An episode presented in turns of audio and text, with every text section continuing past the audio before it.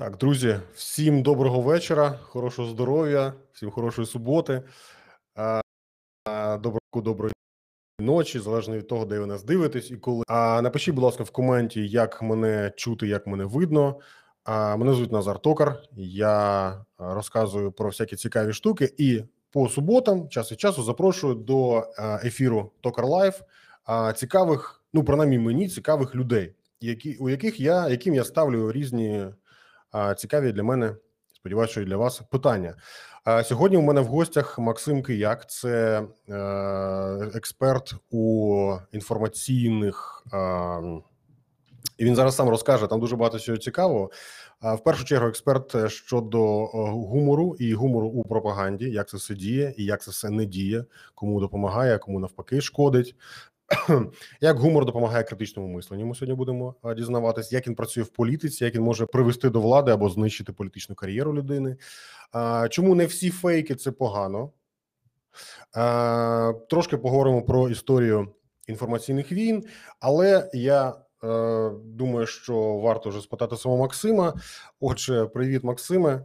Дякую, а, привіт, що ти привіт. Дякую, що ти Дякую, що запросив. і. Дякую, що запросив. Нарешті. Так, давно запрошував. Нарешті ми е, та і нарешті я обіцяв тобі обіцянок дотримуюсь, тому звичайно приємно. Ти мені нагадав про тему, яка мені була близька і досі залишається. Розповім е, пізніше, чому саме ця тема. Ось, але так сталося, що ця тема гумор в комунікаціях протидії дезінформації. Вона мене переслідувала і була зі мною ну кілька років точно. Якраз цими днями виповнилось 4 роки після того дослідження центру НАТО, в якому я був дослідником, якраз стосовно гумору в е, протидії дезінформації в стратегічних комунікаціях. Ось я вже навіть той авторський примірник вже заховав. Я тобі про це розповідав. І ось ти мені своїм мейлом нагадав, десь е, побачив твій мейл десь в спамі. І дякую, що от нарешті ми тут, і я буду приємно приємно розповісти те, що я знаю, те, що я пам'ятаю. Сьогодні переглядав свої старі ефіри, колишні е, так, щоб трошки згадати свої старі записи.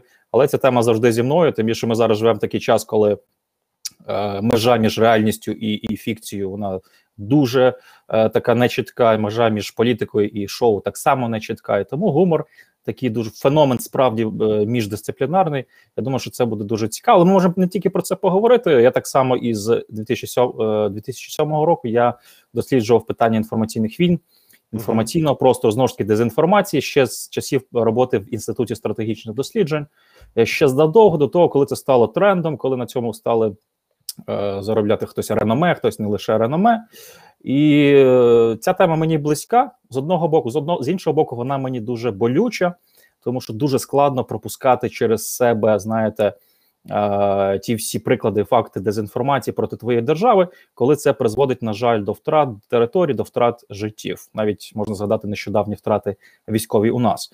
Е, тому це питання знову ж таки для мене дуже близьке але й дуже і дуже болюче і сенситивне, що називається. Я я розумію, що зараз субота. Я буду намагатися говорити, скажімо, більш простою мовою. Субота, вечір. Е, задавайте питання, реагуйте, е, давайте долучайтесь. Максим зробив роботу за мене. Я хотів сказати: долучайтесь, ставте питання. Я хочу Я хочу нагадати, що ми проводимо стрім у Фейсбуці, у Твіттері і у Ютубі, і ви можете ставити де-інде питання, де ви захочете. Ми всі їх побачимо. Е, цікаві питання я буду показувати у чаті, які будуть виглядати приблизно таким чином. І да, давай не втрачати час. Максим, розкажи мені, будь ласка, як ти опинився в НАТО? Е, чому саме в країнах Балтії це все е, діє? Що це за центр, і до чого тут гумор? Е, дивись, Назар, е, значить, е, це не просто центр, це не НАТО, це центр, який навіть не підпорядковується НАТО, але є однією зі структур. Це називається Центр передових технологій, англійською Center of Excellence. В їх є три в Балтійських країнах. В Литовській країні це центр, який стосується енергетичної безпеки. В Естонії це кібербезпеки, так тому що Естонія постраждала від свого часу, якраз в цьому році, 2007 році від російських кібер кібератак. І Латвія теж вирішила не залишатись осторонь, і вони вирішили власне створити такий центр е, стратегічної комунікації в Риді. Е, Мені там пощастило побувати. Півроку тривала якраз е, робота над самим дослідженням над підготовкою. І, взагалі, як як я там опинився, ну по суті, став першим дослідником е, НАТО українцем. Е, тому що там мають право працювати лише е, лише люди, які є вихідцями з країн НАТО. А я, звичайно, що не є таким. Ну, підписую відповідну угоду. Там все дуже серйозно, серйозні, е, значить, е, система захисту. Там входиш, ти залишаєш свій мобільний телефон, там тебе перевіряють, тому подібне. Е, а взагалі дуже цікаво вийшло, тому що я жив свого часу в Естонії, і я дуже часто їздив на різні заходи, в тому числі в Хельсінкі. І один з таких заходів якраз стосувався України. І я поплив до Хельсінкі на паромі, якраз для того, щоб, ну, якщо треба, захистити українську точку зору. Ну так і сталося. І я, знаєте, так е, зійшов в, дуелі з заступником посла Російської Федерації в Фінляндії. Він намагався якось е, виправдати російську позицію. Я почав, я його висміяв, до речі, анекдотом. Е, всі там аплодували. Ну і він замовчав. Ось. Е, а пізніше, після самого заходу, через три години після початку, до мене підійшов один е, чоловік з литовським прапором на рюкзаці і каже: Так і так, Максиме, давайте познайомимось. Він потім приїхав до мене в, в Таллін, коли я жив в Талліні. Розговорились. ну і пізніше, вже коли повернувся до Києва, е, через кілька місяців він мені позвонив чи написав: Так і так, Максим, є така тема, не хочеш долучитись? Я кажу, дайте мені подумати, тому що я не впевнений. Це непроста тема з одного боку, з іншого боку, нібито ну гумор, щоб тут що тут здавалось, гумор дезінформації. Ну хі-хі ха Але насправді це не так, тому що я потім зрозумів, вивчаючи цю тему, що наскільки це тема е, складна. Угу. Гумор настільки мало е, досліджений, гумор настільки ефективна зброя, повірте мені. І навіть та реакція, яку викликала наша е, праця, а це праця литовських, латвійських, ну моя дослідників вона е, реакція власне кремлівських змі в Кремлі, і і Марії Захарової, і там Масляков, і багато різних коміків, і кожне політичне ток-шоу цілий, цілий тиждень нас обговорював, вона показала, наскільки Кремль дійсно використовує гумор як зброю, наскільки Кремль використовує гумор для того, щоб захистити в першу чергу е, особистий власний е, простір, російський простір. Якщо не помиляюсь, то Марія Захарова опублікувала свою е, свій звіт про дослідження через півгодини після його публікації. Тобто вона не могла фізично Ні, прочитати. Так, так, ну так, звичайно. Навіть раніше, там 25 хвилин, здається. Mm-hmm. Розумієте, там була проблема в чому? Величезна проблема. На жаль, це визнали в самому центрі комунікацій. Вони опублікували е, дослідження тільки англійською мовою. Mm-hmm. Раз вони не опублікували коротку вижимку навіть англійською, не було російської мови. Марія Захарова е, обмежена доволі жіночка. Вона прочитала зміст максимум, не не дослідження. Побачила там знайомі три букви КВН і сказала: ага, дослідники НАТО досліджують, кажуть, що КВН це е, зброя Кремля, а так, таких слів там не було. Це, до речі, теж маніпуляція Кремля класична. Взяти якийсь маленький відрізок і, е, значить, рознести його, екстраполювати, вибачте, за таке слово, на всю працю. Uh-huh. Власне, вони так і зробили. І вже на основі сказаного Марії Захарової, ну знову ж таки, маніпуляція, вже почали там е, ті ж Масляков говорити там. Е, нас цитувати нас говорили її. цитувати, ну цитувати фейк, по суті, це фейк. Так, так. А, Тільки через кілька місяців у нас вийшла вижимка російської мови, ну у нас в центрі е, російської мови цієї праці, а а, ту а ту працю російською, власне, переклад, який я тобі скидав, він вийшов там ледве чи не через півроку. Тобто, коли вже в принципі хайп зник, ну як такий. Ось е, тому, на жаль, в цьому сенсі комуні... прокомунікували не дуже добре. Але я пам'ятаю, коли виступав, якраз презентували в Ризі, це якраз рівно 4 роки тому. Були там присутні і і шпигунська камера, намагалися якось провокувати і мене в тому числі. Ну я зрозумів там, що до чого. А, Ну дуже насправді дуже цікава була тема, і знову ж таки я кажу, що я з нею їздив там по Україні. Ну майже мав у всіх регіонах я з нею виступав. Ну так вже сталося. Я був зобов'язаний про це розповісти. Е, про цю працю. Ну на жаль, змушений констатувати, що праця, е, значить, викликала резонанс набагато більше в російських змі, ніж в українських змі. Я навіть мав таку певну історію, ну повчальну для мене, що я мені скинули буквально через там тиждень після презентації е, праці. Мені скинули, бач. Е, на одному з сайтів, відомий, до речі, сайт серед медійників, на одному з сайтів розказ розповідається про твою працю. Хтось розп... хтось її просто е, беруть інтерв'ю в того, хто просто її, начебто, прочитав. Хто десь чув про неї? Більше того, навіть е, ця людина виступила на радіо е, ну, про цю працю. Я дзвоню на радіо, е, кажу: ви знаєте, я навмисно кажу, яке радіо. Ви знаєте, значить, а я знаю, ви знаєте, що є там українець серед дослідників цієї праці. Та ви що? А я його знаю особисто. Та не може бути. А це я. Ну і так я сам себе запросив на ефір. Ну, і так вийшло. А я не можу не попросити тебе розказати того анекдота. Е, Про е, я так читаю посла, правильно? Яку, яким ти захейтив посла? Е, я захейтив, він почав говорити про Майдан, там нацисти, ну ця вся е, стара дурня. А я е, згадав анекдот, ну який мені власне сподобався. Я потім його теж використовував. Е, я згадав в кінці анекдот. Е, якщо пам'ятаєте, колись був анекдот під час майдану. Якщо е, ну в тому сенсі, що росіяни краще знають, що відбувається в Україні, ніж ми самі, краще Так, знають так. про майдан. А, а я згадав анекдот. Кажу: ви знаєте, у нас в Україні популярний анекдот під час майдану був. Що якщо ви загубили раптом е, у хаті свої е, шкарпетки, то запитайте в росіян, вони точно знають, де вони є. Так, Ну і це так. якось так викликало резонанс. В тому числі, мабуть, і в тому сенсі, що могли вони зникнути через те, що росіяни люблять брати чуже. Ну, на жаль, так. А, добре, дивись, ти е, досліджував. Е, і що змінилося от за ці 4 роки? Люди в більшості зрозуміли, що дійсно гумор має таку силу, чи це не сильно якимось чином вплинуло? Е, мені здається, що ні. Е, мені здається, розумієш, тут треба розрізняти, і я в цьому сенсі повністю погоджуюсь з дослідниками, які розрізняють гумор як жарт, просто жарт, і гумор як стратегію. Це дійсно різні речі. Е, Я е, ну можливо, хто читав статтю мою в дзеркалі тижня півтора роки тому. The Joker і президентський стендап. Ну хтось може загуглити, подивитись. Чудова, Я- чудова стаття, до речі. Я залишу Так, потім дякую. посилання на неї в описі. Так. Ну так само на дослідження НАТО. Е, і дійсно, е, я доводив, що дійсно е, Зеленський використовував і команда гумор е, як певну стратегію для того, щоб зробити е, собі емоційний капітал, довіру серед людей, соціальний капітал. Склалися так обставини, що дійсно гумор для нього став тим самим джокером. До речі, відкрию таку таємницю. Ну, в принципі, це не таємниця. Один з примірників праці от НАТО з моїм підписом і з моїми там побажаннями е, ще в 16-му році було подаровано Зеленському.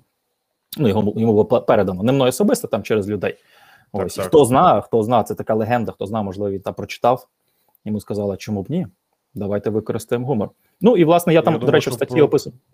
Бепе Гріло він також знає, мабуть, так? Я Про. Пепе Гріло він знає. Так, він знає про Маріана Шарица, словенського прем'єр-міністра вже колишнього, який так довго, два роки е, пародіював прем'єр-міністра Словенії, що він став Що таке? Що він став ним. Та. Або Гнар, це мер е, Рейк'явіка, Ісландії.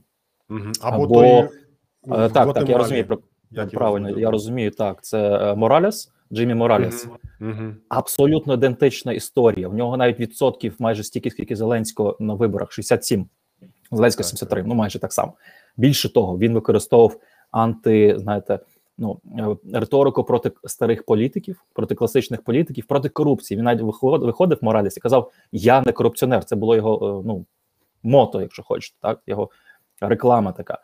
Е, ну і дуже схожий. Він, до речі, теж актор, він комедійного жанру, і він так само пародіював політиків і став політиком. Він здається, він досі ще є. Досяг успіху, на жаль. Ми зараз бачимо, що ну Гватемала вона взагалі в економічній кризі. Там е, криза і політична, і економічна, і е, тотальна корупція. Ну це одна з найнебезпечніших країн е, Латинської Америки на даний момент. Е, Розумієте, ну якщо так, Гватемала нехай, але так те саме стосується України.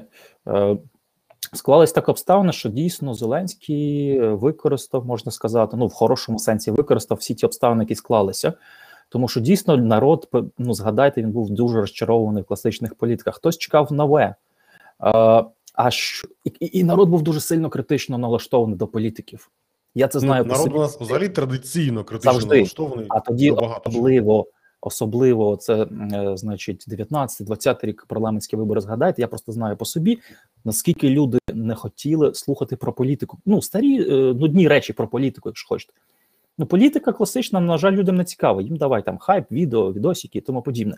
І на цьому зіграв, власне, і Зеленський в тому числі. Е, на емоціях, знову ж таки, емоції, двигун Я все за вас зроблю. Ви цим взагалі не цікавтесь. Я розбираюся. Ну, а, а, а слуга народу хіба не те? Ну, для мене слуга народу це класичний приклад е, кухонного формату підходу до політики. Ну, Так, тобто, я так, людина, яка вивчала публічну дипло, е, публічну політику, державне управління. Я розумію, що там все не так просто.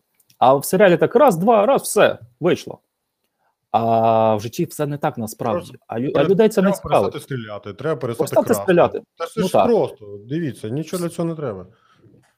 І ну насправді це питання набагато більш ґрунтовніше, системніше і глибше, ніж здається. Угу. Тому що е, ну підіть десь, поїдьте ви в провінцію, запопитайте в людей функціонал депутатів е, чи там сільського голови, нехай там чи голови ТГ, який функціонал чим вони займаються. Та люди цього не то, що не знають, вони навіть цього не хочуть знати. Їм це не цікаво. Ось і ну, власне, те, що ми спостерігали, що люди просто йшли, ставили галочку і забували взагалі, е, ну що далі робити, за кого голосувати. Ну, заради справедливості треба згадати, що подібним чином люди поводяться не тільки в Україні, Е, та ж сама Rural Америка або Італія, або ну та будь-що, якщо ми говоримо про штати, так це ж Мгм. колиска демократії, так би мовити. Там такі самі люди, вони так само поводяться, і вони обрали, що обрали. Просто там є демократичні інститути, які не дають ось цій особі у владі творити те, що творять там в умовній Гватемалі або в Україні. Ну добре, а розкажи мені, будь ласка, е, як на практиці ось ця. Ну, дивись, гумор Зеленського, гумор е, і кварталу, і гумор е, ось цих всіх сватів і тому подібного. Це наскільки я розумію, це не просто гумор, це не просто не смішні жарти. Так, це е, спланована схема, яка до чогось приводила. Правильно? Тобто, це роз, розплановане було. Е, Я скажу відверто, я просто не так часто дивлюся, як дивився до виборів президентських. А, але е, ну мені здається, що треба розділяти все ж таки гумор кварталу до президентських виборів і після. А тому нам все після вже практично не цікаво. Нам цікаво. ну і там аудиторія насправді вже маленька. Ну е, ви ж навіть подивіться та ж ліга сміху, як вони намагаються повернути глядача, а, і їм це не вдається. А, от, е, а, ну, я більше можу говорити про якось так. ну так. Е, Я більше можу говорити про те, що було до, до виборів. І, Ось, оце найцікавіше. Розкажи, будь ласка, як Ну, те, що я прослідковував, я від з відкритих джерел, я передивився всі там документалки про квартал. Е, І е, розумієш, у них все почалося по суті з 2005 року, після Мгм. помаранчевої революції. І навіть один з е, керівників кварталу, я пам'ятаю, цитата пряма, він казав про те, що з 2005 року українське суспільство стало дуже політизованим, і цим варто скористатися. І власне Мгм. тоді виникла ця політична сатира. Тоді Зеленський грав Ющенка. На той час це було доволі ну, сміливо, тому що в Ющенка в 2005 році мав все ж таки великі. Е, Ну на той час ще поки що мав е, підтримку велику достатньо. Так, так. Е, Ну і потім почали з'являтися різні інші передачі. Там та ж Казкова Русь, там Вечірній Київ. Та А, і доволі, тому- доволі це було не ну нестандартно для, для українського ринку і сміливо. Ти, ти правий, абсолютно згоден з тим. Так, і за кварталівцями закріплювались певні ролі. Там так Пікалов, там Янукович, там, значить, згаданий тобою Євгеній Кошовий і Клічко. Е, Політики самі хотіли бути висміяними в вечірньому кварталі. Це було дійсно для них модно. З'явитися на сцені в вечірньому кварталі в прайм-тайм це взагалі було щось. Угу. Ось. А, потім е, ну, це все тривало, тривало багато-багато. Е, квартал ТВ виник так само телеканал. Вони стали, значить, вечірній квартал 95 квартал дуже популярними в Ютубі, та ну, відповідно, соцмережі. Угу. І багато багато. Ну і потім мені здається, певний такий застій прийшов. Там знову ж таки згадані тобою свати. е, Ті всі, до речі, я тих не дивився їх. А інші Не там варто. формати, там просто телевізійні фільми, в яких знімався Зеленський, звичайні там сіткоми якісь. І потім, власне, мені здається, певний застій, і от виникла ця ідея про слугу народу. Ну хто б мені не казав, що це просто серіал, я ніколи не повірю. А, ну реально, я, до речі, всі серії подивився. Е, Деякі навіть кілька разів. Ти небезпечно. Третій, людина. останній, останній, та, останній сезон я ледве додивився. Ну він просто ні, ні про що. І дуже цікаво взагалі сам серіал е, зроблений. Розумієш? Е, Там навіть немає повністю, ну не можна розрізнити, де фікція, де реальність. Так навіть той же третій сезон Зеленський розмовляє, начебто йому здається, що він розмовляє з Сковородою, там, значить, з Богданом Хмельницьким, і вони з ним говорять на рівних. І Сковорода навіть там говорить в третьому сезоні, каже: ну натякаючи на Зеленського, на Голобородька, каже: ну він чесний і порядний. А що нам треба ще? Якого ще треба керівника, якщо не чесного і порядного? Ну тобто, вже тоді підводилось, підводило людей до, до, е, до цієї думки. Ну і, і не забувайте, що е, значить на бордах е, третього сезону Слуги народу серіалу е, власне було написано історія, здається, якщо не помиляюсь, історія майбутнього президента. Ось, Щось ну, таке це, там. Так, так, так. Так. Ну, з булавою там на велосипеді. Ну, тобто, я можу багато про це говорити, але ну, я ніколи не погоджу, що це не було стратегією. Або Ти- треба бути абсолютно, абсолютно, вибач, абсолютно е, ну, невігласом, щоб не скористатися тим, е, до чого призвів серіал. Ти сказав, що політики е, вважали за честь і за хайп з'явитися на сцені 95-го кварталу, щоб їх там висміяли, ну так компліментарно висміяли, так, тобто не жорстоко, звичайно. Де та грань, де, де та межа, після якої хайп, о, дивіться, я з'явився на сцені, я став популярним, пере, перетворюється на знищення політичної кар'єри. Ну, звичайно, що е, проти когось і використовували гумор. Ну, згадайте Гонтарів, ну це правда вже в е, 19 рік, після е, чи 20-й, 19-й, після е, власне президентських. Це реально було це було кілерство. Е, Кілерство за допомогою гумору. А, когось могли висміювати в такому, знаєте, доброму світлому тоні, там Ігор Валерійович, там е, е, ой-ой-ой, а когось дійсно могли мочити. Це нагадує Ось мені те, як е, я час від часу ну намагався колись раніше дивитися КВН, і е, все більше і більше він політизований. І ті жарти, які у них є про Путіна, вони ну такі жарти, як от вони Та вони лизнули так дуже дуже ніжно і обережно. Ну тому А що якщо вони пожартують незручно, я дум, я боюся, що їх потім десь знайдуть в лісах е, Підмосков'я, якщо Та, та, незручно звичайно. невдало Якщо пожартують. так скажу, я буду там в пакеті. Е, Ну, вони- максимум в так. Та вони, Скажи, вони більш того, у них є такий ще паттерн цікавий. Вони розбавляють завжди ці ну так би псевдожарти про Путіна, і, і насправді насправді це просто лестощі. Далі зразу після них іде щось про або чорношкірих, або про ЛГБТ, або про американців. Стабільно завжди. І цю ж саму цей самий паттерн я потім побачив у кварталі. Вони один в один це роблять. Вони навіть ну не шукають нових шляхів. І поясни, як це і навіщо, чому так. Е, якщо я правильно зрозумів твоє питання, стереотипи завжди е, були, скажімо, серед тем в гуморі. Е, завжди. Стерео... Е, ну, стереотипи розкажи, чому національні, стереотипи культурні, діють? етнічні. Чому це така сила в- саме в гуморі? Е, важко сказати, ну е, залежно як їх використовувати. Мені здається, що використання стереотипів це більше, якщо ми кажемо, наприклад, про національні лінгвістичні, так ну згадайте, як в кварталі колись там висміяли українців там в вишиванках, там чи Тобто постійно. Ну, ну так, так. Е, мені здається, що це більш така агресивна форма гумору, і це часом людям може подобатись. Е, по суті, гумор це в тому числі і вираження, знаєте, агресивної поведінки в такій м'якій формі. От люди бояться сказати, ну, впрям, напрям, прямо. Вони кажуть через гумор. Ну, вони так, знаєте, не, не вдасться з лівого боку, підемо з правого боку. А Ось тому гумор це часто в тому числі не, не, не тільки щось хороше, не тільки щось м'яке, а це також і агресивна, е, ну, агресивне висміювання. Якщо хочете знову ж таки, дякую там за реакцію. Це дійсно може бути і е, кілерство за допомогою гумору. Угу. Тому з гумором не все так просто. Ось я, до речі, якщо е, дозволиш, я скажу, що гумор ще має інші деякі функції. Наприклад, до речі, це психологічна така, знаєте, форма реабілітації. От чому Мгм. після 14-15 в Україні така величезна кількість гумористичних передач виникла? Ну, люди просто розуміли, що їм потрібно якось психологічно відволіктись. Ну, до речі, в кварталі так само, е, 95-й квартал так само е, кількість своїх передач, е, яка якраз е, збільшив, які стосуються гумору.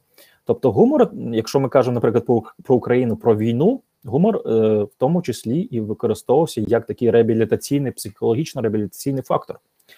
Е, я, до речі, це описую теж в своїй цій частині е, дослідження центру НАТО. Я використ... я там досліджував і наводив приклади там отож Антіна Мухарського, е, карикатуристів різних, е, там різні цікаві приклади.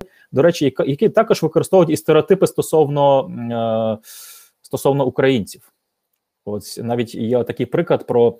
Е, я не пам'ятаю, на жаль, точно назву, але коротше кажучи, коротше кажучи, була, е, значить, е, серед е, українських солдат робилася така газета, до речі, е, силами волонтерів. Е, Цайтунг, не пам'ятаю, як, як точно Цайтунг, Україні чи Цайтунг, здається, називається. Тобто газета, в якій просто висміювалися ті е, стереотипи е, росіян стосовно українців, що тут, начебто, нацисти, фашисти і тому подібне. І там використовувалась в цих газетах просто е, мова, е, фаши, нібито німецька мова е, взята з німецьких радянських фільмів. Знаєте, така класична німецька мова, якою розмовляють німецькі солдати, і, начебто, нею розмовляють е, українські солдати. Ось і це ніби так просто е, розумієте, доводити до абсурду будь-який стереотип стосовно е, стосовно себе.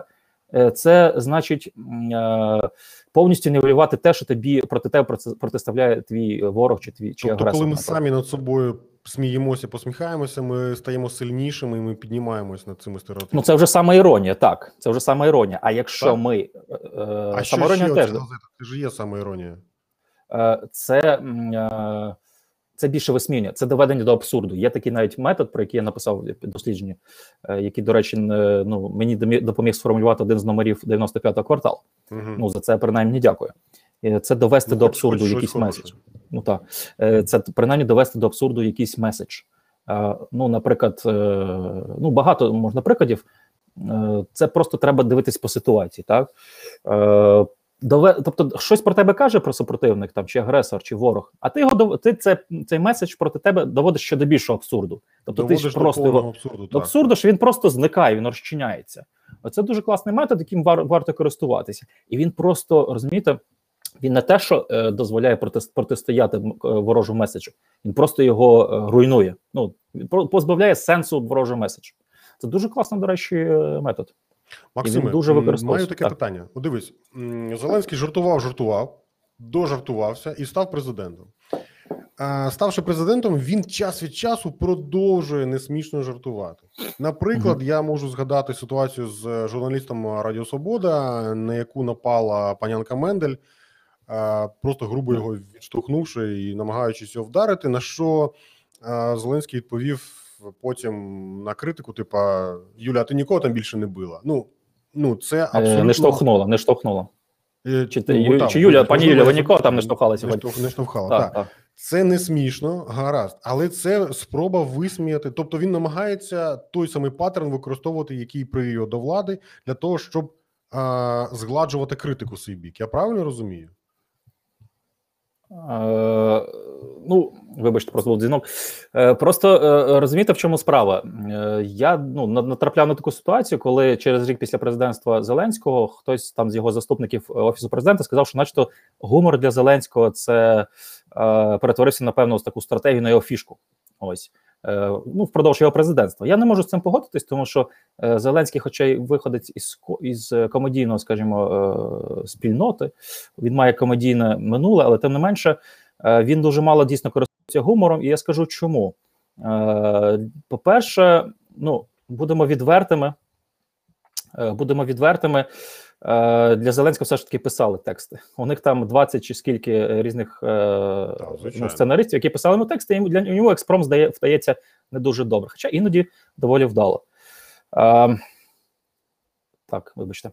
Хоча іноді доволі вдало. Е, інший момент, е, і про це я пишу, до речі, в статті за Джокер. Е, Зеленському варто відходити від цього іміджу комедіанта, але чим більше він буде відходити від цього іміджу гумориста, там він буде все більше схожим на тих політиків, яких він не так давно висміював. І цим самим він може бути ставати і об'єктом для висміювання інших. Ну, власне, так, е, час від часу. Якщо прибрати звідти гумор, то умовно кажучи, нічого не залишиться. Це такий самий корупціонер, просто трошки молодший. Ну, не такий самий, я думаю, що набагато гірший. Просто умовно кажучи, суть буде не далеко не тією, якою нам зараз її е, представляють, намагаються представити. Ну і, і, і те, що я так само говорю, я готовий знову процитувати: гумором можна добитися перемоги на виборах, але гумором ти не видобудеш е, дороги, ти не захистиш свою державу, ти не відіб'єшся від агресора, ти не вибудуєш комунікації з суспільством і багато багато інших. Ти не подолаєш корупцію. Е, Тут гумор мало чим допоможе. Гумор, все ж таки, хоча він є дійсно хорошим засобом, але його варто використовувати дозовано. Чому? Тому що коли ти використовуєш занадто багато гумору, не збалансовано, це може йти тобі в мінус. Стає не смішно. Дуже так, дуже важливо не засміяти занадто якусь тему, тому що це призводить до спрощення теми. Це про це важливо пам'ятати. Занадто багато гумору це не цікаво. Е, Власне, тому і гумор. е, Ну, якби це було дійсно так ефективно, то зараз би е, весь канал 1 плюс 1 був в проєктах е, кварталу 95, але це зараз так не відбувається. А в Верховній Раді просто вставляли би фоновий фон закадровий сміх щоразу. коли хтось Та там вистачає так. Києва там чого, чого тільки вартий. Е, гумор допомагає розвивати критичне мислення, так? Чи ні? Чи навпаки? Е. Чи дозовано тільки? Я ну те, те, те, ну, на мою думку, і те, що я досліджував гумор, дозволяє не розвивати, а обходити критичне мислення. А то те, про що я Тобто, е, як, трошки казав на початку. чи- Чи як? Ну, коли у нас розумієш, коли гумор це емоції, і коли е, викликаєш емоції, у нас розслабляється відповідна е, півкуля мозку, і за рахунок цього на якийсь час це вже це вже по суті е, нейробіологія. І на якийсь час людина, на якийсь час людина просто розслабляється, е, перестає критично бути налаштованим, виникає на якийсь час на, яку, на якусь мить довіра між ними і тобою. Тоді можна просувати свої меседжі. Мгм. Це працює як на особистісному рівні, так і на, на скажімо, на рівні стратегічному. Я це через це проходив, коли під час кампанії виборчої я е, спілкувався з тисячами людей, які не хочуть чути про політику, яким не цікаво, яким не цікаво. Але е, за допомогою гумору, жарту можна обійти власне е, оту критичну налаштованість і підійти до людини, вже е, ну по суті завоювавши там, якщо не симпатика, то принаймні людину, яка буде налаштована до тебе ну нейтрально, не Ну, тобто негативно. Це, це діяло, так? Ти е, Це таким жартом роз, розбавляв ситуацію. Так, але це треба вміти, тому що не всі не всі це можуть. Знаєте, є така фраза, що гумор це оксамитова зброя політиків. Вважається, що еталоном використання гумору серед політиків, ну принаймні американці так вважають, був Рональд Рейган, про якого, до речі, з яким аналогії проводилися, е, значить, Так, так. між ним і між Зеленським, так і, і Рейганом. Більше того, навіть Зеленський озвучував фільм, якщо пам'ятаєте, перед другим туром е, фільм Так, про так. Рейгана, документальний біографічний. Е, ну і Рейган дійсно толковий, толкова була людина. Він, до речі, виходець якраз з акторської сфери, і він використовував дуже вдало, буквально кілька прикладів. Він виявляється, е, він ви- е, він мав цілу групу людей, е, радників, які збирали для нього анекдоти з радянського союзу. Він зібрав 15 тисяч анекдотів Ого. і використовував їх під час розмови з публікою американською, щоб захистити американський інформаційний простір, якщо хочете. Тобто він першим використовував ту зброю, яка могла би бути використана совєтами, чи, чи як це працювало? Е, Він е, ну наскільки я знаю, він просто любив е, радянські анекдоти і просто розповідати їх на публіку. Під час прес-конференції, до речі, так само його дуже любили слухати під час прес-конференції. Він постійно жартував, дійсно вдало жартував. І е, буквально кілька прикладів таких цікавих. До речі, ну спочатку розкажу анекдот, який мені найбільше сподобався серед всіх, які я прочитав, які він зібрав, який Давай. мені не сподобався. Я не знаю, чи Рейгану. Він знову ж таки може не такий смішний, але політично він е, ну, має велику вагу, якщо задуматись. Е, ну, от, зустрічається три собаки: американська, польська і радянська. І американська каже, значить, е, польська і радянська каже: Ви знаєте, якщо я буду гавкати голосно, я, мені дасть господар м'ясо. Польська каже: А що таке м'ясо? питає. А радянська каже: А що таке гавкати? Ну тобто, е, в цьому, е, в цьому дійсно анекдоті показано Це повністю. дуже нагадує українські ЗМІ деякі. Ну, можливо, так. Ну, тобто, насправді він має дуже велику силу, такий анекдот. анекдот. Е, ось. І, і виявляється, що коли ну, ви ж знаєте, що на Рейгана була зроблено напад, він вижив. Ось. І кажуть, коли його везли на операцію, він вже був на операційному столі. Ось, і він, він запитав у тих, хто були на операційному, ну, в лікарів, каже: Я сподіваюся, що ви всі республіканці. Ось, е, ну, оця от республіканці-демократи серед серед Він е, сам при цьому був демократом. Е, ні, він здається, був республіканцем. Тобто він сподівався, що там серед них не було демократів. Ну, я не, не, не, не можу стверджувати. Ось. Ну, тобто, це дійсно зброя, яку варто використовувати, але її варто використовувати до часу. Тому що так, як Рейган жартують. це республіканець. Дякуючи Гуглу, я тепер це знаю. О, окей, ну бач, я був правий. А, а, тому що як як використовують гумор наші політики, використовували, ну краще вже просто промовчати. Знаєте, іноді краще жувати, ніж говорити. Я пам'ятаю, колись Ющенко намагався анекдот е, розповісти на прес-конференції е, російською мовою, правда, він звучав, що е, о, я знаю один анекдот дуже смішний. Е, Питає один в іншого: а як буде правильно, іюнь і іюль? Ну, от, він був сказаний просто не до контексту, не до теми, нічого. Мгм. Ну, я до того, що- контекст. Треба розуміти контекст і взагалі на що ти його розповідаєш. Для політики дуже важливо, знаєте, експромтом відбивати атаки е, атаки з твоїх опонентів. Е, Я пам'ятаю знову ж таки приклад з життя Рейгана. У нього були дебати, і Рейган, оскільки він найбільш літній, ну вже був уже колишній найбільш літній, я так розумію, Байден тепер найбільш літній президент. І йому закидали, мовляв, він там е, він уже літній, він там старий, він не зможе впоратися зі своїми функціями. І йому це закинув опонент під час дебатів. А він е, сказав: мовляв, е, ви знаєте, я е, вчиню інакше, я не буду використовувати молодість мого опонента як його, значить, недолік. Я не буду цим користуватися. Ну і це Мгм. зіграло. Тобто він Непогано. просто перевернув меседж, перевідзеркалив і все. Ну і класно. Типа, я реально не класно. буду таким, як ти. Питання закрите. Так, ну е, окей, а якщо він літній, тоді молодість це тоді молодість це недолік виходить для політики. От. Ну тобто, треба вміти вдало цим користуватися. і Для цього потрібно ну, в тому числі інтелект.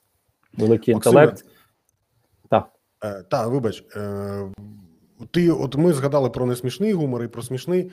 А от КВН, так, російський КВН, в який момент він перестав бути просто гумористичним шоу, іноді, можливо, де, де в чому гостри, гострим на язик, і просто перетворився на метод, а, метод догодити Путіну і метод е, для пропаганди. Важко сказати, коли. Мені здається, знову ж таки, що я досліджував.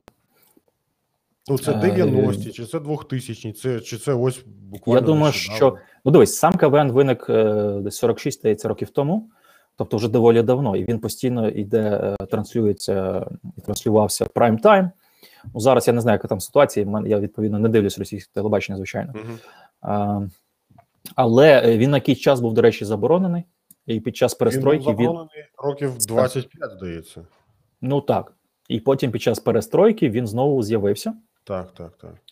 Е, якийсь момент дійсно зрозуміло, що е, Кремль мені ну можливо, це відразу, як тільки Путін прийшов до влади. Я так думаю, то хто Мгм. зна. Але факт в тому, що як ти казав, що Путін присутній дуже часто на іграх КВН. Там колись Мгм. був Медведєв присутній, не знаю, він в той момент спав, не спав, як завжди. Але він був присутній. І факт в тому, що е, ну якраз перед е, це десь 16-15 рік Шойгу, відомий, хто він там, е, керівник генштабу. Шойгу, ти тут? Я тут, я просто тебе вирішив на весь екран зробити. Окей, sorry. Вручив медаль Маслякову, медаль за, за підняття бойового духу військовослужбовців. Ти про це також пишеш в цій статті, я пам'ятаю, так, так. Мгм. Ну, в одній зі статей, можливо, не в цій саме. Ну і власне та реакція дійсно, яку е, ну яка спричинила наше дослідження, вона показала, що Кремль, е, що Кремль використовує гумор як, як метод, як засіб. Так більш Дуже того, серйозно. якщо, а, якщо, керів, якщо керівник Міністерства оборони, тобто військового гі- відомства, нагороджує людину за допомогу гумора у армії, ну це, це ж взагалі вже вони навіть не приховують. Ну так, вже залишилась табличка повісити і, і зізнатися. Так, ну абсолютно. Е, я пам'ятаю, мені здається, це був 2008 рік е, або 2007, ні, мабуть, 7, Це було до війни в Грузії, е, коли в Дніпро приїжджали, приїжджала команда нарти із Абхазії, здається. Якось так. Угу. Ну, по-перше, що вони були не з Грузії, а з Абхазії. Ну, то такий момент. І там був такий доволі сумнівний жарт, що ну, про, про грузинів, яких вони асоціювали з іншим. Я не буду його зараз повторювати, він доволі грубий і взагалі неетичний. Я зрозумів, так. І вони абсолютно просто відверто на сцені тоді поливали брудом грузинів. І я тоді. А ну я взагалі не розумію про що про що йде мова. Я думаю, такий так, сто- а чому? Е, Це ж КВН, має бути смішно, має бути весело. А тут політична, доволі несмішна е, сатира від, так би мовити, студентів, яким по 40 чимось років. Ну і я тоді зрозумів, що щось із КВНом не так. Вже вже тоді мітив. Е, Дивись, у нас просто е, ти хотів питання задати, тому що я про буквально вставочку, розумієш? Кажи, Е, кажи, з- да, будь я ласка. Що серед дослідників у нас була одна дослідниця з Латвії, і вона сама кавенчиця, вона власне про КВН писала частину, і вона через це все проходила. Там виявляється в КВН є кіль, ну, кілька ліг, і на кожній з ліг є свої е, ну, редактори, які перевіряють повністю цензурують всі жарти, які мають виходити. Так, так, так, так. Ось е, і Там відповідно жодного ви експромту, здається, взагалі немає. І Ну, немає. Там, е, там наскільки я знаю, якщо там експромт ста- стається, то потім величезні проблеми в команди. Там Масляков може їх вигнати. я чув Ось, ну, такі, так. вже, такі вже були випадки. І цікаво, що от я згадав власне зараз е, навіть один з КВНчиків, е, буквально там через рік чи скільки після нашого дослідження, можливо, менше, він він підтвердив наші ну, наші судження. Та він каже: реально цензурують, перевіряють, кажуть, як краще, як не краще. Ось і все. Е, ну, Якраз мені здається, що гумор дуже гарно пасує авторитарним країнам. Ну, Це таке судження. Дуже гарно. Е, тому, власне, авторитарні такі лідери, як той же ж е, ВВП, не будемо казати його справжнє ім'я, бо не цензуру, е, ну, за яким його знають. Він, власне, використовує гумор. Він, ну, і КГБісти, ФСБшників не розуміють, наскільки це серйозна потужна зброя. І, до речі, ще один момент. Е, це вже не стосується КВН, там гумористичних передач. Я я часом моніторив передачі російського телебачення ток-шоу політичні, і я помітив, як 14-15 е, пізніше роки ведучі там Соловйови різні ці всі там вони намагалися використовувати гумор, щоб висміяти гостей, наприклад, з України. Я не знаю, правда, чого вони туди їздять на ці передачі, ну нехай. А, Там з Польщі, ну так, з Польщі, 200 наприклад. Баксів це 200 баксів. Ну так, так, не валяється на на, на дорозі. Ось е, ну тому тому це діє. Максим, е, десь от ми м, ти згадав до цього Антона Мухар, Антіна Мухарського, Антіна, так? Е, мені зараз трохи не зрозумілий оцей весь його де в чому патріотичний, де в чому такий, типу, українізаторський е, посил. Ти можеш пояснити, якщо от дуже коротенько одним реченням, що він зараз робить і чому він це робить? Я не знайомий з ним, я тільки раз ним бачився на київському арсеналі, має спільне фото. Uh-huh. Я йому сказав про те, що ну там про нього писав праці. Він каже: да, да, да, пам'ятаю. Ну, ми ще більш того, ночі були разом на одній передачі. Ну, правда, нас записали в різний час.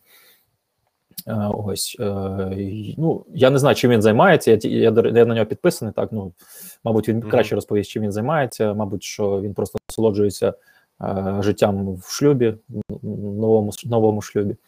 Ось, але е, він, е, до речі, гарний кейс. Він хороший приклад, тому що він класно зробив, наклав е, музику, ну, радянську музику. Я пам'ятаю, в нього цілий альбом був, який складався з радянської мелодії, музики, накладений на український текст, на український патріотичний текст. Ну, це класно заходить аудиторії, до речі. І це класно, мені здається, заходить аудиторія, яка ще десь живе мізками в Радянщині. І ну, я не знаю, де в нього щиро, де в нього е, там, де він намагається грати. Я все ж таки вірю, що він не грає і ну він не просто десь тримається на хвилі популярності, тому що це треба, а тому що це дійсно в нього йде від від серця. Все, що можу сказати, я не знаю, чесно. Ну він ну він, він класний, він молодець. А про Цишин? Е, Не слідкую, чесно. Е, Ну не так слідкую. Я кажу, трошки відійшов від цієї теми. Ось е, ось до речі, щодо Мухарського, це ж та сама людина, яка 2000 якого 2005 року знімалася в фільмі Королева бензоколонки 2. Е, О, не дивився. Це і і не дивись, абсолютно жахливий мерзотний фільм, який е, ну це російський фільм, знятий в Україні. Мені здається, mm. суто технічно і нічого проукраїнського, нічого українського в ньому немає, окрім того, що ну це все просто знято знято в Україні. Я чесно, ну я я не дивився. Цікаво. Я не дивився. Я кажу, да, тут правильно підмітили. Я все ж таки говорив зараз не за Антіна Мухарського, більше за Ореста Люто, ось як за персонажа. А за так, Антіна Мухарського я його не знаю. Реально не ну, не знаю так добре. А Орест Лютий як персонаж цікавий. Ну, До речі, до нього там є кілька персонажів. Розкажи мені, будь ласка, ти розказував, що стоп-фейк е, і взагалі розвінчування розвінчування фейків і міфів е, пропаганди це не завжди добре. Поясни, чому так? Не те, що не добре, це не завжди взагалі має сенс. Чому? Ну, по-перше, тут було б дуже багато аспектів. По-перше, розвінчення фейків це не протидія дезінформації. Це якщо якась частина, то дуже маленька частина. І казати про те, що ти розвінчуєш міф і борешся з дезінформацією, це як мінімум ну правильно, і е, це ілюзія. Це дійсно створює ілюзію, що ти, начебто, протидієш дезінформації якійсь. Чому? Е, не кожен фейк варто розвінчувати. Я кажу завжди, що фейк можна придумати за 5 хвилин, а розвінчувати його можеш за 5 годин чи за 5 днів або й більше. Е, аудиторія, е, значить, того ж фейку, наприклад, чи інших організацій, аудиторія і аудиторія тих, хто в цей фейк повірив, вони не перетинаються. Сюрприз. Е, Третій момент чи четвертий момент. Е, коли StopFake, наприклад, чи якась інша організація, нехай нехай буде, нехай чому зразу StopFake. Коли вони розвінчують якийсь міф чи фейк, вони привертають до нього зайву увагу. Мгм. Так ставалося доволі часто, е, що люди, Ефект побачивши. Е, Да, да, да, да, точно, абсолютно точно. І дуже часто п'яте, і не, най, не найменш важливе, це просто розвінчення фейків відвертає увагу від найголовнішого і чогось більш потрібного. Тому не кожен фейк взагалі потрібно розвінчувати. Знову ж таки, повторюся.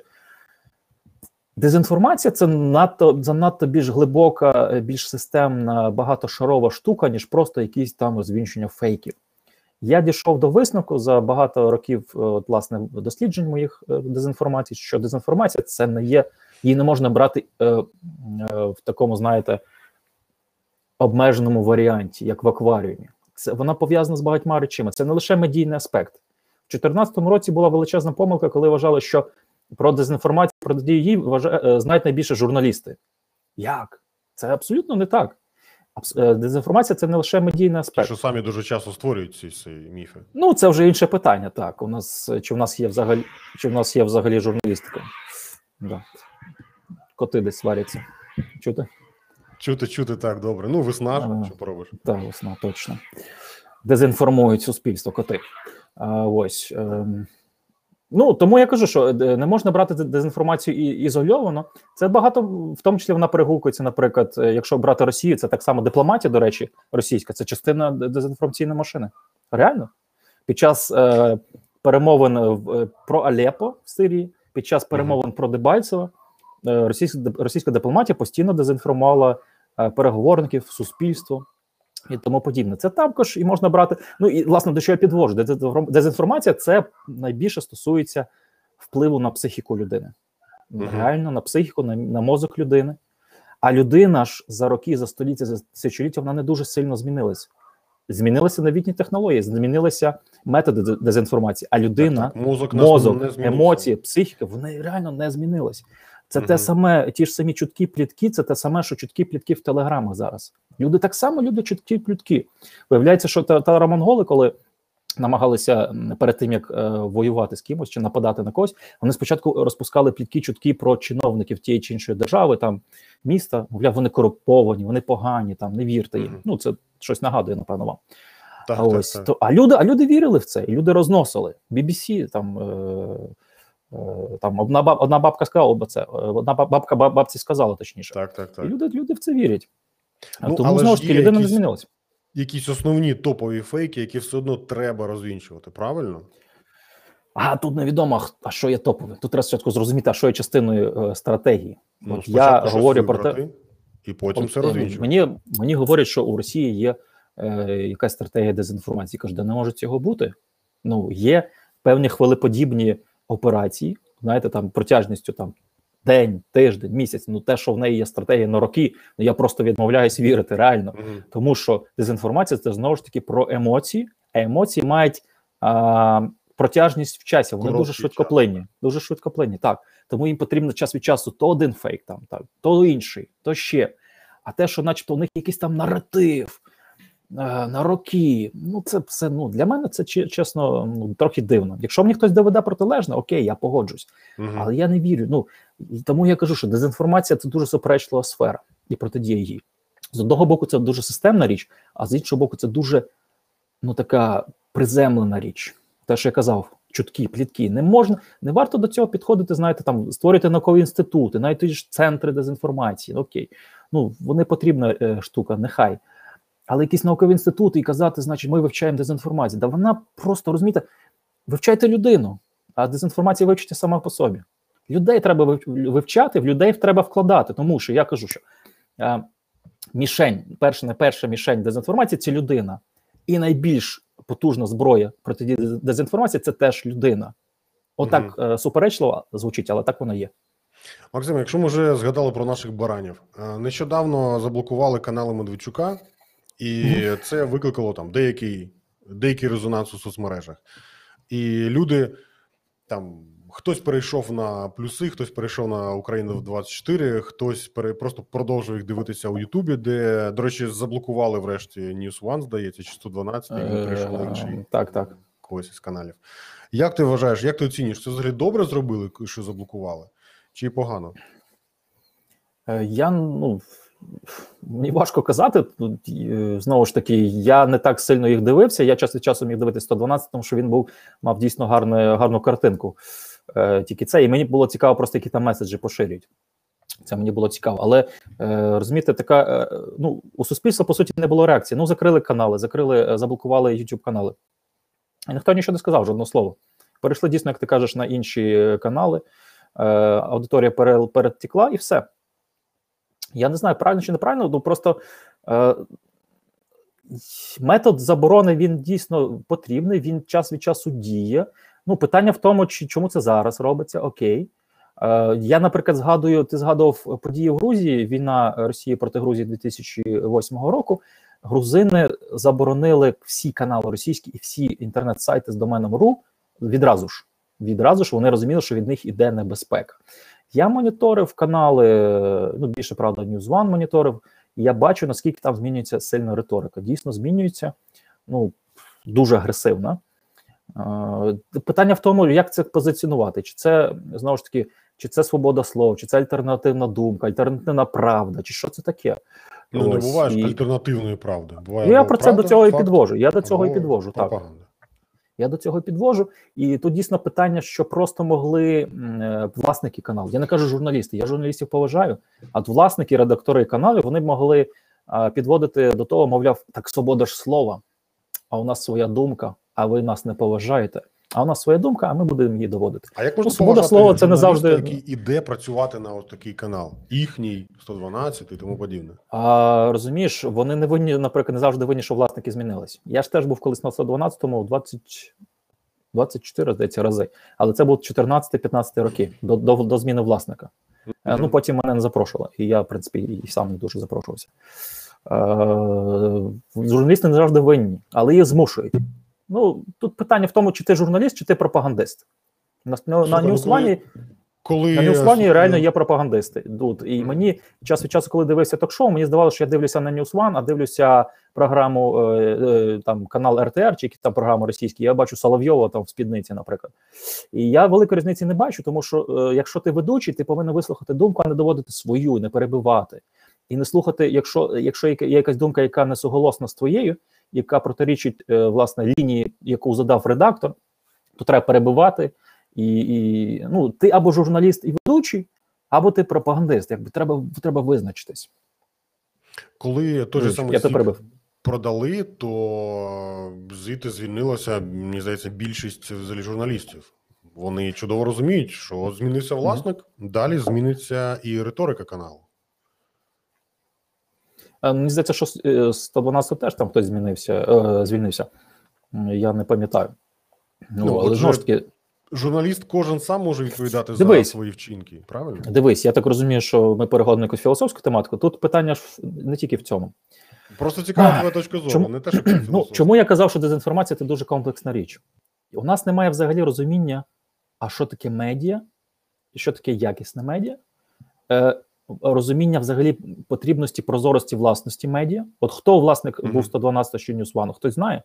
Ну, от якийсь казали швейцарець, е, якийсь там, ну, начебто, формальний. Ну, козак, звичайно. Е, у нас взагалі немає розуміння, якщо ми кажемо про медіа, знову ж таки. Е, регіональні медіа у нас взагалі в якому занепаді. Ну там по суті е, князькі з князьками місцеві просто борються за допомогою медіа. Вони тримають засоби масової інформації просто як, як е, Так. засіб для вбивства одного. І- засіб для політичного вбивства. Так, не приховують, так, звичайно. Е, окей, медіа, але можна перейти в інші сфери. А у нас наука, освіта, вони ідеальні. У нас немає плагіату в науці. Е, чи там, наприклад, у нас суди ідеальні. Тобто, я до чого це підвожу? Коли люди бачать, що там десь погані суди, там половинчаста освіта, там медіа, начебто не дуже медіа, але вони так час від часу то медіа, то не дуже. То люди думають, так, а може, і слухайте, може, і немає ніякої правди. А може насправді все так погано, що да яка там дезінформація? Та ви бачите ж, у кожного ж своя правда. Всі брешуть. Мгм. І от і живемо, власне. Тому я кажу, це дуже комплексна тема. Але я правильно ти сказав, я наголошую на цьому. Правда е, одна: немає різних прав, немає твоя, моя. Тому що як тільки ти починаєш думати, що є своя, е, моя правда, його правда, це ну, це все. Це ну, ти не те, що підігруєш там агресору, так ця фраза відома. Ти просто ну, ти починаєш руйнувати своє життя і починаєш руйнувати суспільство. Угу, угу. Ну так. Тому я завжди за те, щоб ЗМІ намагалися якомога просто більш м, фактаж. А які висновки робити з цього, це вже вибачте, це вже відповідно треба читачу, глядачу. А тут питання правильно, а тут питання в тому, а чи читач хоче. Треба спонукати читача, щоб він свої до своїх висновків приводив, е, приходив. Тому я кажу так само, коли мене мене питають, а які там рецепти, я кажу: не треба страждати на інтелектуальну лінь.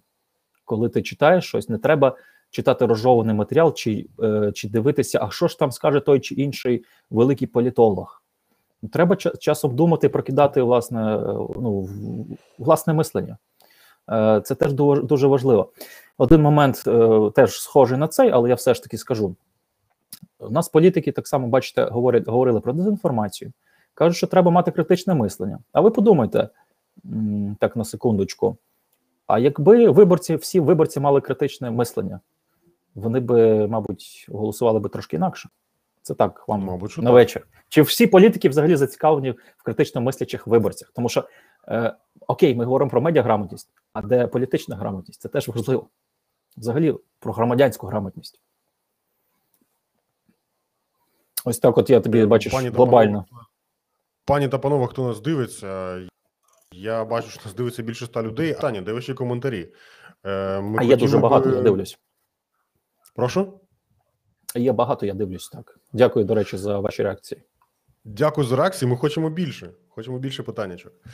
Е, Максиме, ось е, інформаційні війни. Наскільки це взагалі стара тема?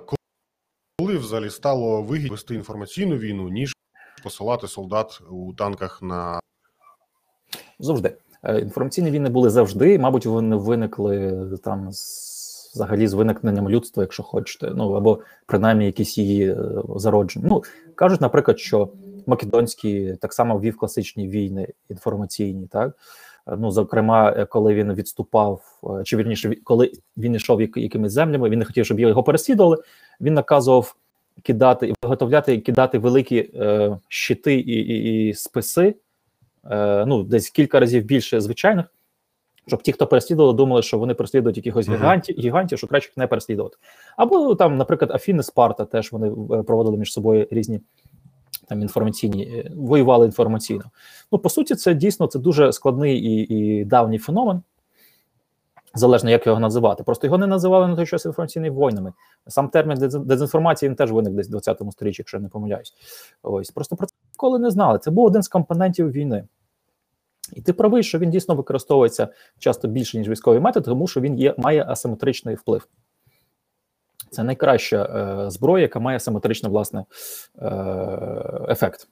Це нагадало Чому, мені приклад, чому? Е, коли я не пам'ятаю, який саме полководець, це дуже дуже давно було, коли ем, готувалися до битви і в ніч перед перед боєм, відповідно, дві армії одна напроти одної, десь там, де, десь у полі видимості. І ось е, в, в цей полководець він, він, він наказував розпалювати набагато більше багать. Ніж ага, потрібно. це були татаро-монголи, так. Е, Там. Татаро-монголи були, і це були е, не так.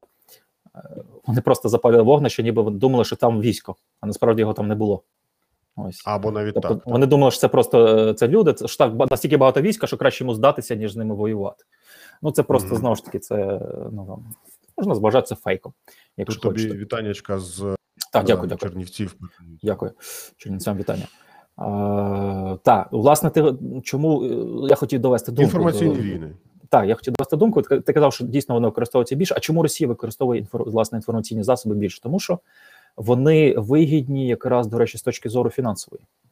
Ну, звичайно, що в, в Кремлі не цінують людське життя, вони там готові посилати своїх військових, бо баби наражають, так то кажуть. Але е, те, що вони вливають величезні гроші в іномовлення, в власні засоби масової інформації, це доводить дійсно думку, що е, інформаційні засоби, як асиметричні засоби, вони дуже вигідні е, Кремлю.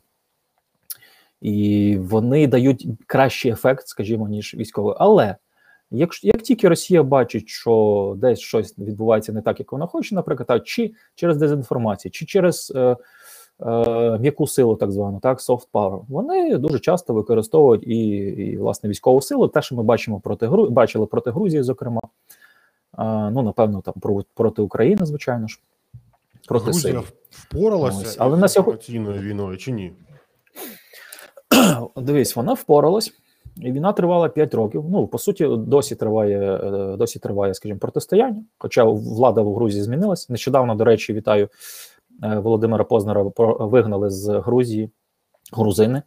Він хотів там святкувати своє день народження. Володимир Познер це російський журналіст, ну такий доволі прокремлівський. Цікавий дядька. Е, Я не дивився його виступ десь в Стенфорді, здається, англійською мовою. Чудово у нього англійська, тому що він народився, до речі, в Нью-Йорку. Потім приїхав до, е, до Росії, до Радянського. Союзу. І він, ну можливо, але він певний час жив в Нью-Йорку, це я точно знаю.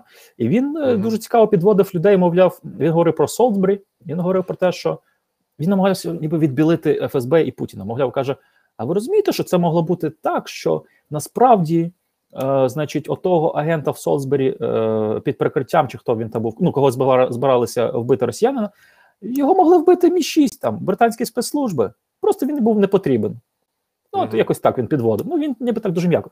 Ну, коротше кажучи, його вигнали з Тбілісі і добре зробили. Грузія впоралась. Е, чому? Тому що відразу Росія намагалася нав'язати наратив, мовляв, це Грузія напала на Абхазію, на Осетію.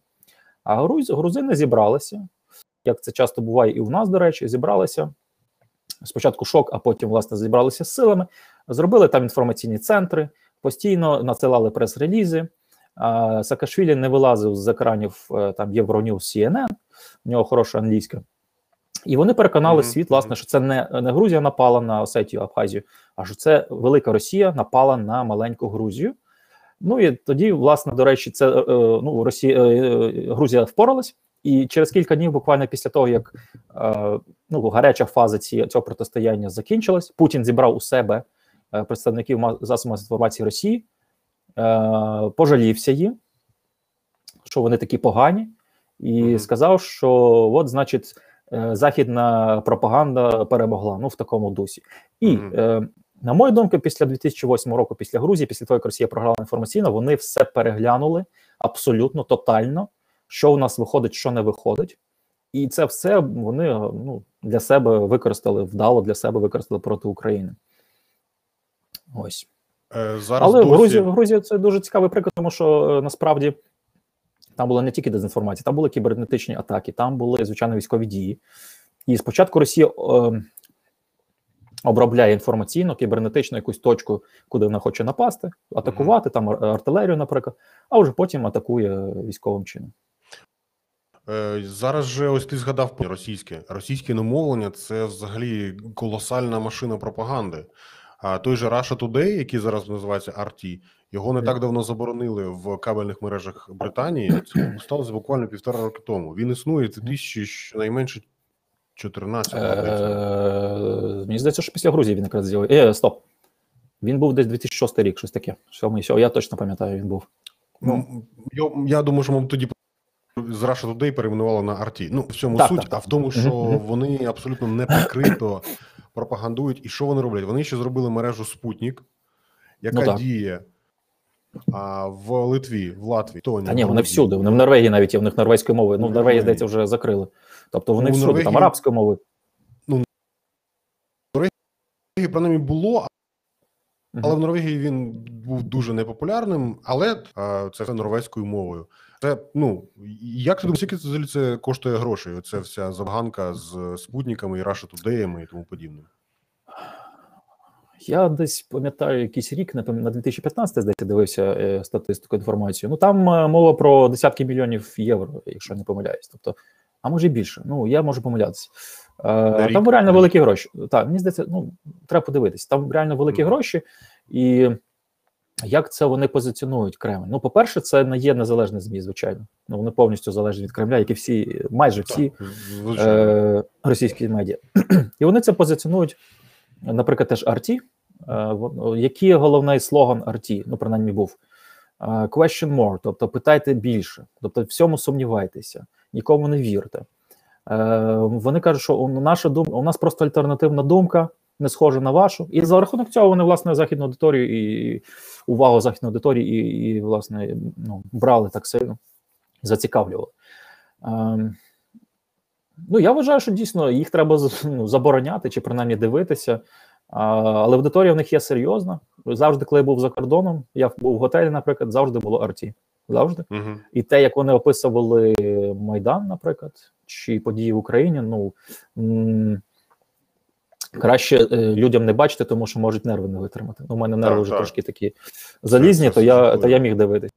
У мене нерви, я напрацював після того, як дивився російські, російські ток-шоу. Ну, Це було це після було кварталу, жорстко. мені здається, просто сталеві, сталеві нерви мають бути. Е, Так, так, так. Ні, я ще до кварталу, здається, дивився. Так.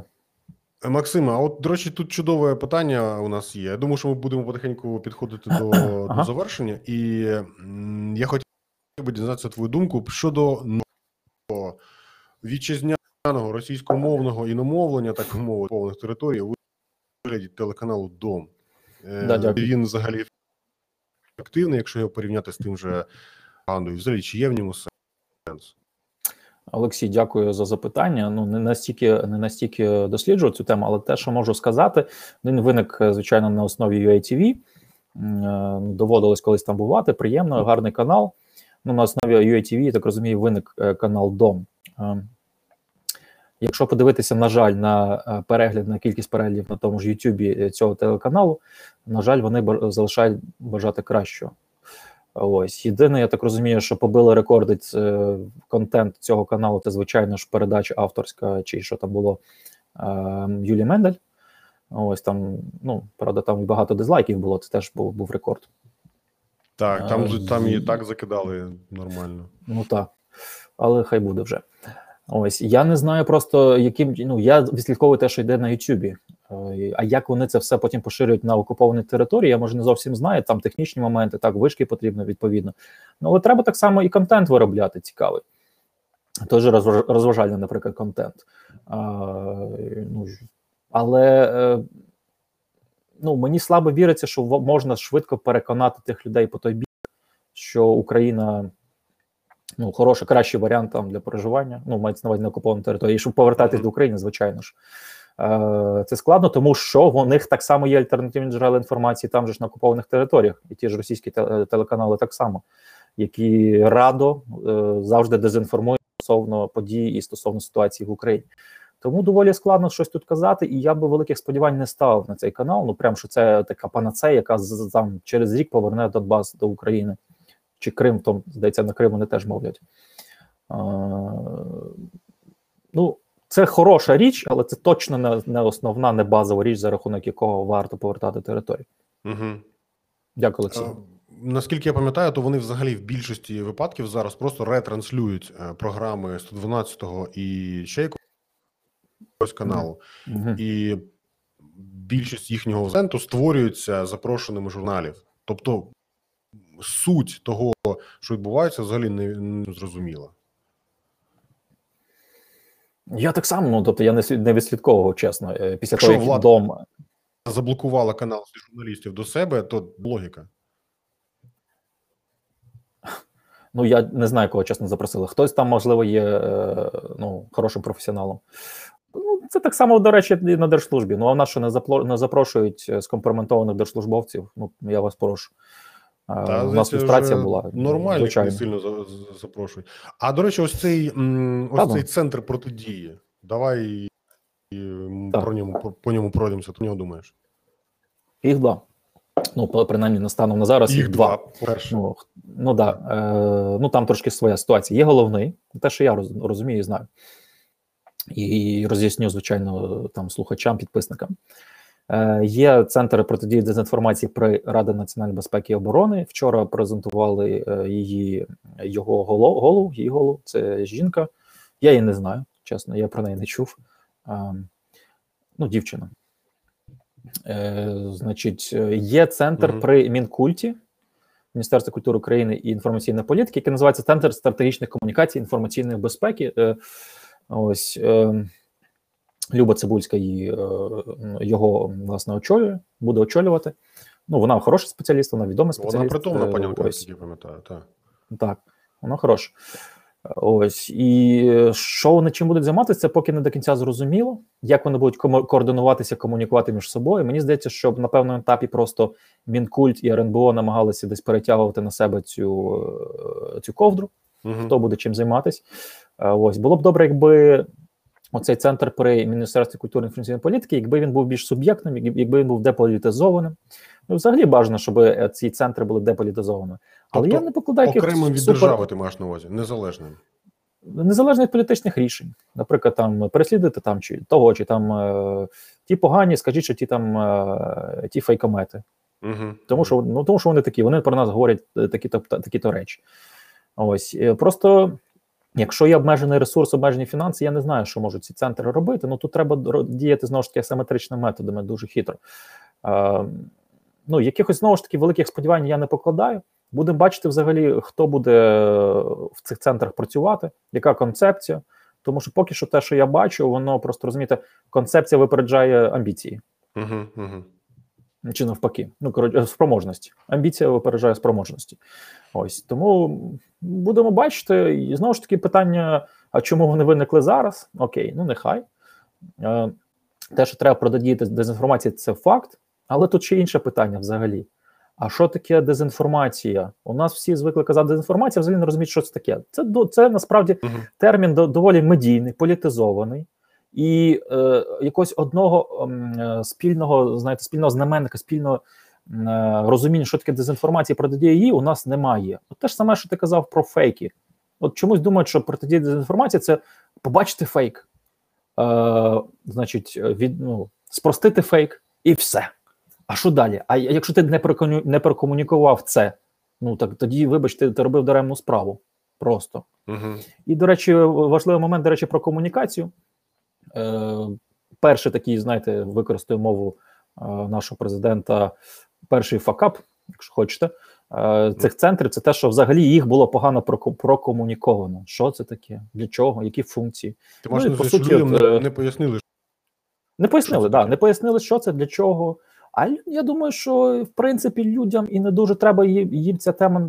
Ну вона важлива, але не настільки ж, скажімо, щоб ну вона не настільки сенситивна. Люди знову ж таки, люди не розуміють, що це таке. Їм треба роз'яснювати. І в першу чергу треба, наприклад, ті ж Любі Цибульські.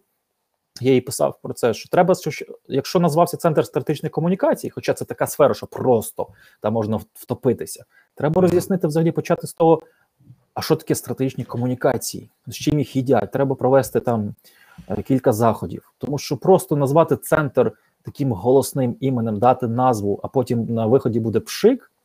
Ну таке ми вже бачили. Мгм. Але я бажаю успіху центру при РНБО, який буде, власне, таким, знаєте, парасолькою, під якою вже будуть інші центри. Ну, от. ну, я думаю, що в них все вийде. Сподіваюся, що вийде. Як ні, то громадянське, як то кажуть, суспільство, експерти, науковці їм в цьому допоможуть. Ну що, на цій ноті я пропоную закруглятися. Максиме, я традиційно попрошу тебе щось побажати глядачам. Е, Ми багато чого сьогодні розказали.